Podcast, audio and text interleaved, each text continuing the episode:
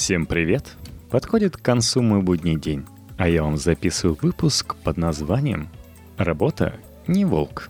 Почему мы ее не любим и как избавиться от гнета трудовой деятельности?» Текст Александра Семячка для theoryandpractice.ru В античные времена труд был участью рабов. В средние века – платой за первородный грех. После реформации он стал считаться полезной деятельностью. Затем важной частью индустриализации, чтобы в конце концов привести к капитализму и всех нас поработить. По данным экономистов, в 2016 году 1% населения будет богаче 99% оставшихся. Теперь у 62 человек столько же денег, сколько у беднейшей части населения планеты – а это 3,6 миллиарда. Theory and Practice решили разобраться в современных способах выхода из трудоориентированной системы. От сокращения рабочего времени, самоуправления на предприятиях до базового безусловного дохода. Большинство из нас с детства приучается к деятельности из-под палки. Например, когда нас настойчиво просят пропылесосить в комнате, помыть посуду, или сходить за хлебом. В дальнейшем почти все мы вынуждены ходить в школу, даже если очень не хочется, или когда мы сломлены очередным мировоззренческим кризисом переходного возраста. Многие из нас потом идут в институт, колледж или устраиваются на первую попавшуюся работу. Просто потому, что так должно быть. Потому что это единственный способ жить в этом мире – мы вынуждены трудиться как можно больше и эффективнее, чтобы заработать как можно больше денег, чтобы потом купить на них как можно больше товаров или потребить как можно больше услуг. Стоит упомянуть и армейскую службу. Демонстративное игнорирование этого этапа может повлечь санкции со стороны государства, по крайней мере в России – при этом множество людей просыпается ранним утром с немым укором высшим силам. С досадой и тревогой, думая о предстоящем дне, наполненном однообразным, утомительным трудом, не приносящим радости и удовлетворения. В 50-х годах 20 века Герберт Маркузи, следуя за Фрейдом, писал, что труд в его современном виде приносит только неудовольствие и страдания, поскольку не лебедозен – Соответственно, он связан с принуждением, служа репрессивной цивилизации, единственная цель которой – дальнейшее подавление человека ради воспроизводства самой себя. Современный исследователь Татьяна Сидорина в своей книге «Цивилизация труда» в предисловии пишет, что причиной написания ее работы было желание рассказать о том, каким несчастьем и ужасом человеческой жизни является труд – о том, как человек не хочет и не любит работать. Репрессивная трудовая система с помощью технических возможностей усилила давление на индивида, навязав ему дополнительные потребности и изощренные способы их удовлетворения. Всегда ли труд был определяющим моментом жизни большинства людей, центром жизненной системы, определителем полезности, нужности человека, его самоцелью – Античная мысль в большинстве своем считала тяжелый физический труд, да и вообще любую отчужденную деятельность, не несущую прямой пользы для самого делателя, участью рабов, недостойной гражданина. Делом граждан были занятия более интересными вещами – политикой, войной или философией. Созерцательная жизнь хороша сама по себе, а все полезное и необходимое существует ради нее. В средние века Христианская этика предложила иной взгляд на трудовую деятельность, неся в себе зародыш амбивалентности, свойственный следующим периодам. Тяжелый каждодневный труд, при этом следует учитывать, что в некоторых регионах количество дней, в которые трудовая деятельность не поощрялась церковью, а заодно совмещалась с экономящим несезонную еду постом, доходило чуть ли не до полугода – рассматривался как плата за первородный грех, был противопоставлен божественному. Тем не менее, труд воспринимался как очищение, которому, не в пример аристократу, крестьянин может приобщаться быстрее и легче, поскольку трудится явно больше. Эта ситуация позволяла просто объяснять сословное подавление, которое само по себе основывалось не на труде как таковом, а на более широком спектре социально-правовых практик. Естественно, низшие слои рассматривали утомительный труд как неизбежную необходимость, находя, правда, в нем отдельные радости, вроде удовлетворения ремесленника от качественно созданного изделия. Аристократия трудом как таковым предпочитала не заниматься вовсе, даже административную работу предоставляя вести наиболее способным представителям низших сословий. Реформация и протестантская этика приложили другое понимание труда, основанное на зарождающемся его разделении и новом экономическом кодексе. Возникающий утилитаризм подкрепил понимание труда как полезной деятельности, которая будет оценена по эффективности результатов, которые в свою очередь будут вознаграждены материально в этом мире и духовно в ином – Такая система в купе с научно-техническим прогрессом способствовала появлению индустриального типа труда, противоречие которого являлось поводом для появления социалистических учений, определивших большую часть XX века.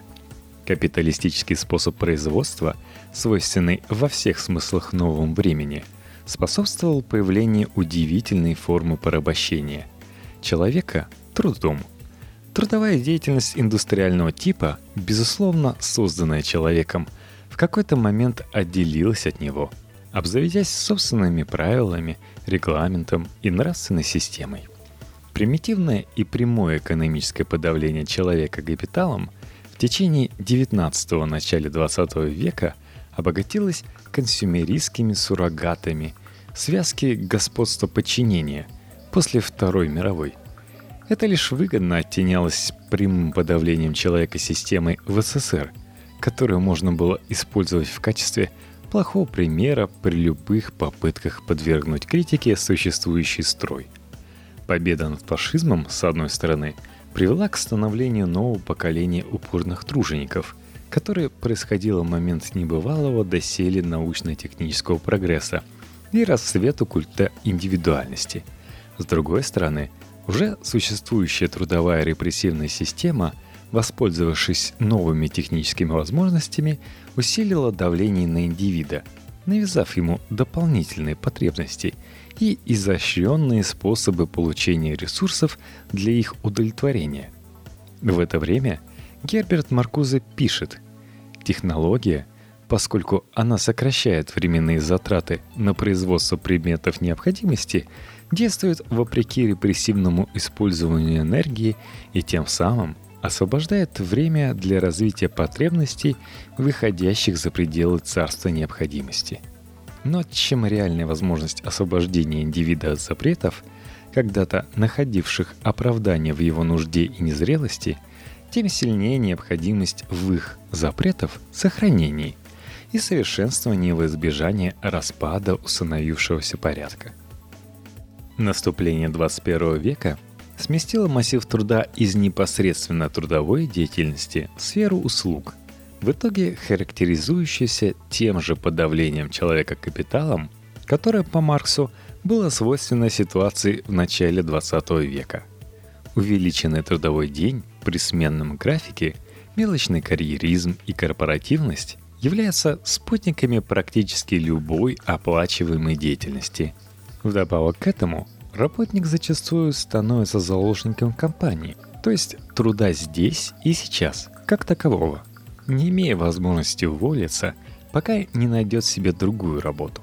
Бег на перегонки со временем, стремление завладеть хотя бы малой частью общего дохода, не подкрепленного ничем, кроме денежных единиц, снятие моральных норм в тех случаях, когда речь заходит о трудовой деятельности – вполне характеризует современную трудовую доктрину, действующую как минимум в России, Европе и США. Появление в мегаполисах людей свободного труда, читай фрилансеров, лишь более рельефно очертило никуда не ушедшую необходимость сословно необеспеченных людей вставать каждый день рано утром для того, чтобы идти на работу, не приносящую удовлетворения – чтобы получить деньги и занять день, оставшаяся часть которого принадлежит только тем, кто до этого хорошо поработал. На этом фоне привлекательными выглядят инициативы финского и швейцарского правительств.